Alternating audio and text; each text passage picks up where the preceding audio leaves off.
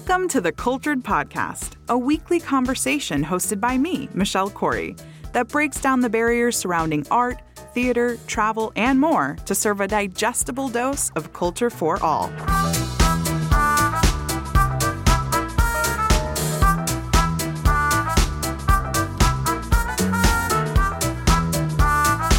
Hello, cultured cats. This episode, I'm doing something a little bit different, and it's something I hope you'll both enjoy and want to see more of. So, I thought it would be kind of cool to every few episodes dig a little bit deeper into the foundations behind certain art forms in order to start bringing some of the cultural puzzle pieces together, if you will, uh, for all of us. And uh, so, as many of you know by now, I trained pretty intensively as an actor when I was younger, and I never quite lost my fascination for the act of embodying somebody else fully and authentically. Um, in fact, I've been toying with the idea of picking up where I left off by enrolling in some acting classes. So hopefully, pretty soon, I can make that happen. Um, I tell you this because all of these recent musings of mine have reopened my interest in the methods actors use to portray characters and situations. Um, this is something I don't think a lot of audience members think about when they see a brilliant actor at work, so I thought it would be really interesting to explore it.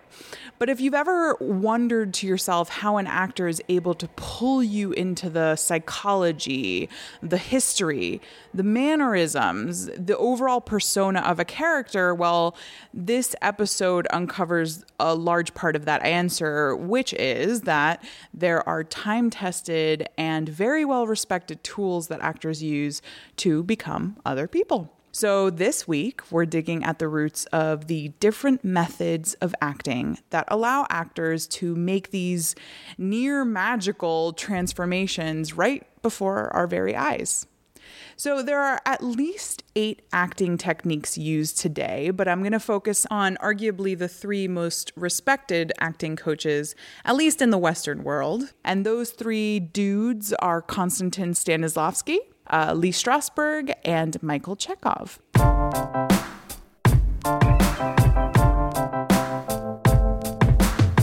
So, first, let's talk about Konstantin Stanislavski, the OG of acting teachers. So, Stanislavski's system, what he called the system, uh, has far reaching influence, definitely still today. And in fact, it's the foundation upon which all other contemporary acting methods, specifically in the Western Hemisphere, are built.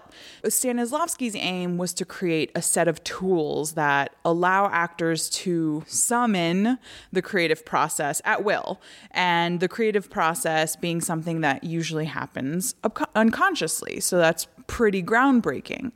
Um, Stanislavski was a trailblazer in the world of make believe, and his views were a pretty far departure from the more quote unquote obvious forms of acting that dominated the past. Um, so, if you think of actors putting on a production of Hamlet during the Re- Renaissance, you probably think of large, sweeping gestures and booming soliloquies.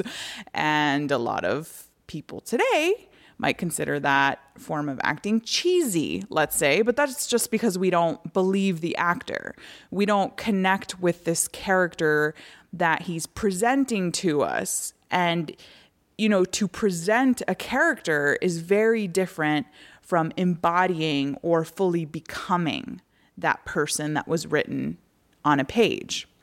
Um, so we can sniff that out from a mile away, especially nowadays, audiences nowadays, because we are so used to a much more pure, realistic form of acting. Speaking of which, uh, Stanislavski himself based his method, what we now call method acting, on the naturalism movement in theater, which was a subset of realism.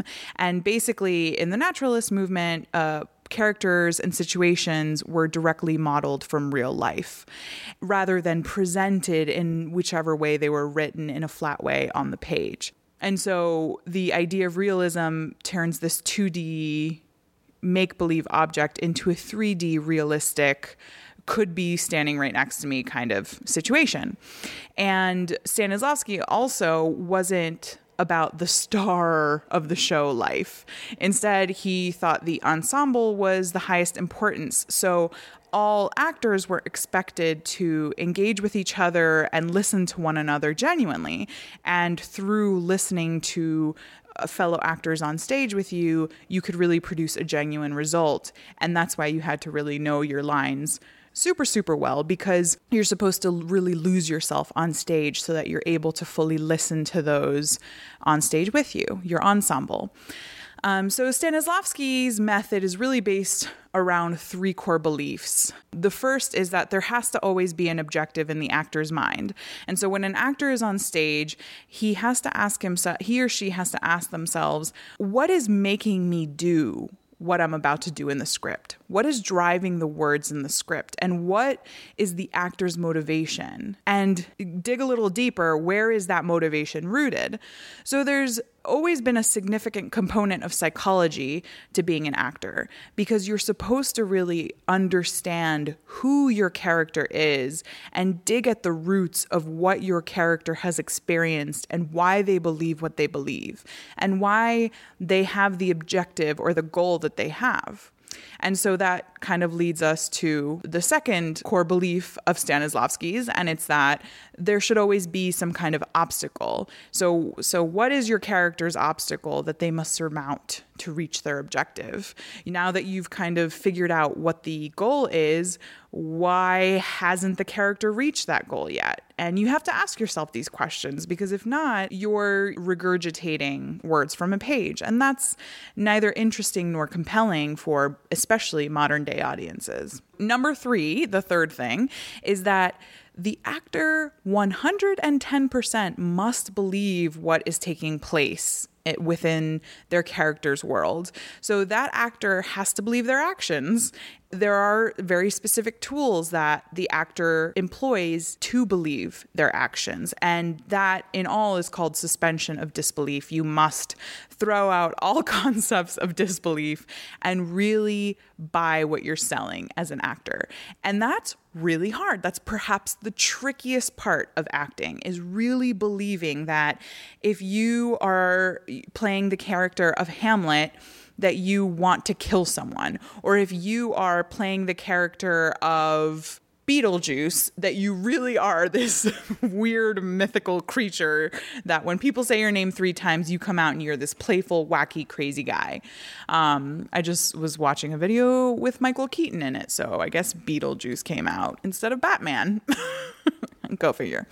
So, this whole idea of suspending all disbelief and really believing what you're doing as an actor, there are several ways that an actor can approach that. But in Stanislavski's school, it's all about imposing your own personal experiences into that character's world and using your personal experiences to propel you into a moment of full and total belief.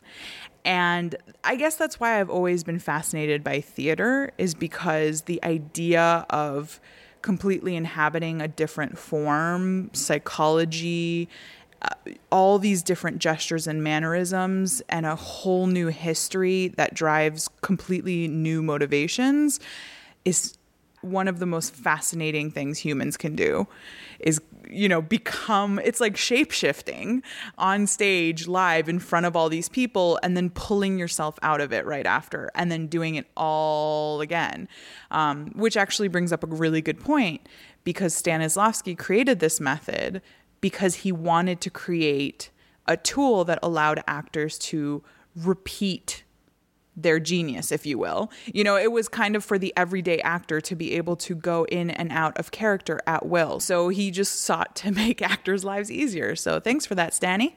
that's what that's just what I call him. Um, so relaxation is a big part of Stanislavski's method. Uh, concentration, of course, because you want to put your energy into one state of being, one reality, one situation, circumstance, feeling, etc. Observation is a big part of it because because when you are trying to inhabit uh, the body, let's say I uh, was chosen for a play where I'm in prison, I might want to watch videos of different female inba- inmates in prison. And I would want to observe as much as I can the real life people who are living as closely to the circumstance that I'm trying to inhabit. And so observation is a really big part of it. And, and it's not superficial observation. You have to observe the intricacies in how people communicate with their bodies, how they sit, how they slouch, how they look away when they're telling a story. Do they have nostalgic glances? Do they pick at their nails? Do they have a twitch like a lip bite? Uh, do they blink a lot? all of these different things that make us our own unique people. You can really bring a character to life by giving it those tiny little nuances that we all have. Um, it's kind of like the shading in a, in a hyper realistic painting. Every little shade you put in there, every little highlight, every wrinkle, every expression line brings that 2D face to life. A couple of the other elements uh, for Stanislavski, one of them is that you want to put yourself in the situation. So I mentioned this, and a good question to ask yourself as the actor is well, like, what would I, Michelle Corey, do if I was in uh, Juliet's position from Ro- Romeo and Juliet? What would I do? if I was in her shoes and how would I respond to that situation? And so that kind of starts allowing you to have some of that basic universal humanity, adding it to the situation, comparing how you would react versus how your character would, finding commonalities that you can then bring to that character as your character comes onto the page, well, you have to understand where your character came from before it reached the scene that you're doing. So that's what it means when an actor talks about backstory. The actor really has to develop who their character is and what life experiences led that character to arrive at this very moment written on the page and coming to life on the stage. And that's one of my favorite exercises as an actor is to find a backstory. And in fact, I actually I do this when I go out. I like to people watch and give people backstories, especially people engaged in conversation. I'll watch their body language and I'll watch how they're interacting with one another and give their them completely new narratives. And I like to get really creative with it, so it's fun.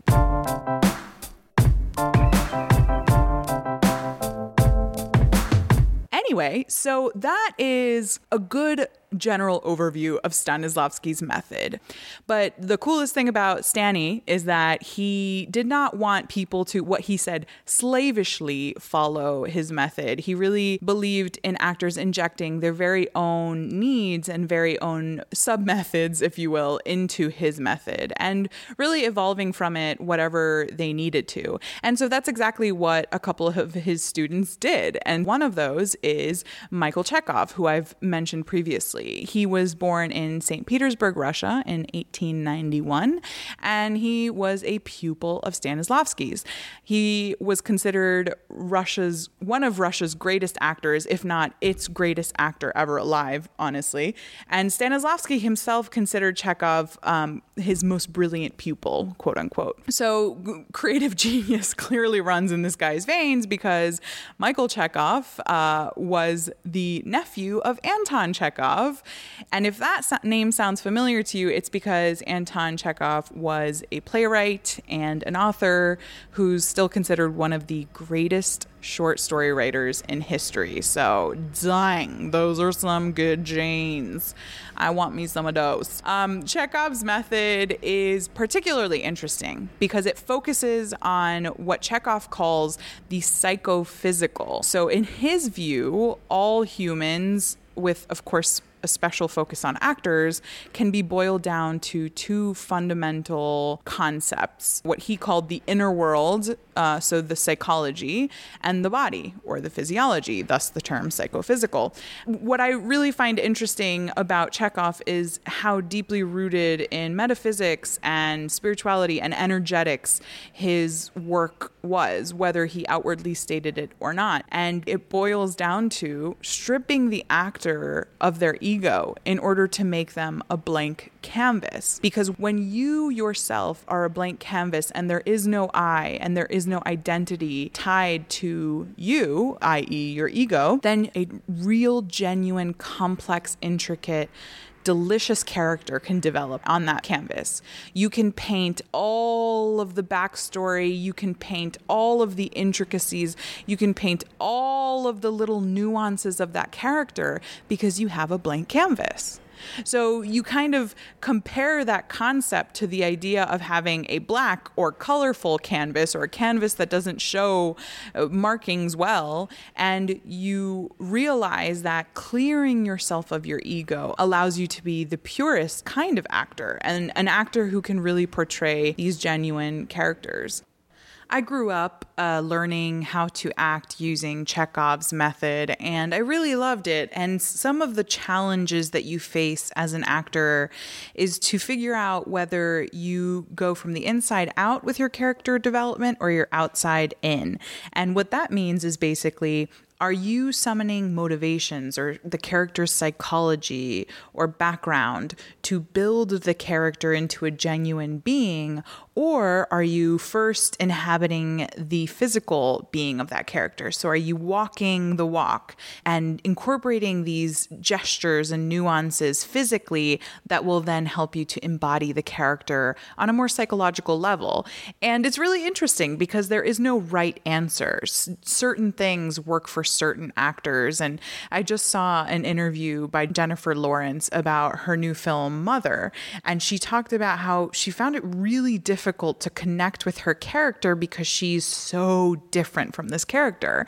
But what really started flipping the switch for her and making her feel at home in the character's psychology was when she started wearing the character's clothing and exploring the character's wardrobe. So that's the most riveting part of acting is it's such an individual journey for each actor. So the fact that uh, teachers like Stanislavski and Chekhov and Strasberg were able to create these tools that are universal for actors but can be adapted on a very individual and tailored level shows us just how complex the whole act of acting can be.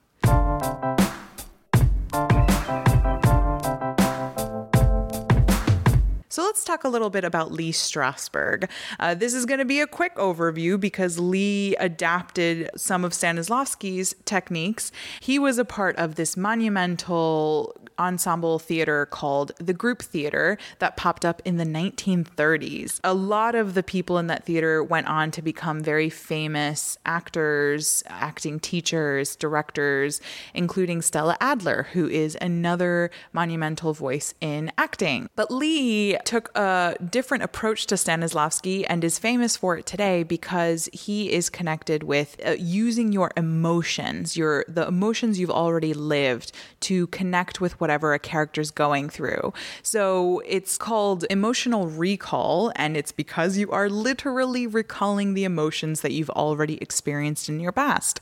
So if I was in a scene and I needed to feel very sad and cry and feel a sense of loss and grief, I might summon my father's death and allow that to filter through the current moment. So I use the emotions of my of what I felt when my father passed away, but I filter it through the lens of this character and this world that I'm inhabiting. And it is actually a great practice. I have used emotional recall naturally my entire life when it comes to acting. And that is also a point that Lee Strasberg makes is method acting is just putting a name on something that we've done for centuries, if not thousands of years as humankind, especially when it comes to acting.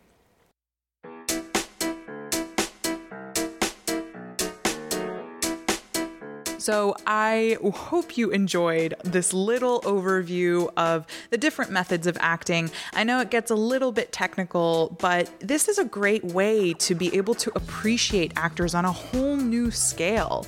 When you're at the theater and you see a stellar performance on stage, or when you go to the movie theater and see one of my favorite actors, Leonardo DiCaprio, kill it on the silver screen, you understand now how much it takes out of an actor to really portray a genuine persona that they have never lived before.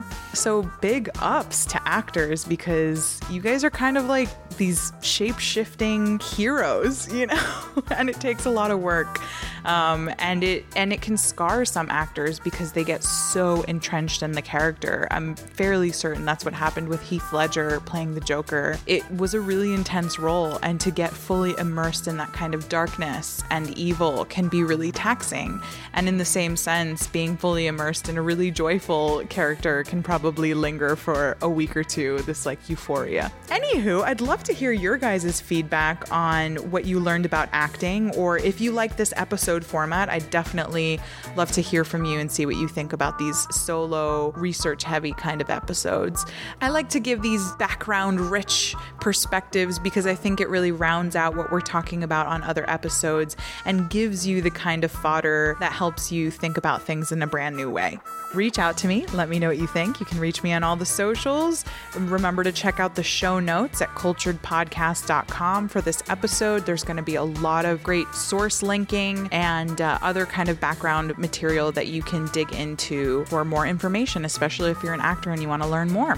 All right, guys, I appreciate you so much. Thank you for being a part of this cultured journey with me. And as always, keep it classy, keep it curious, keep it cultured.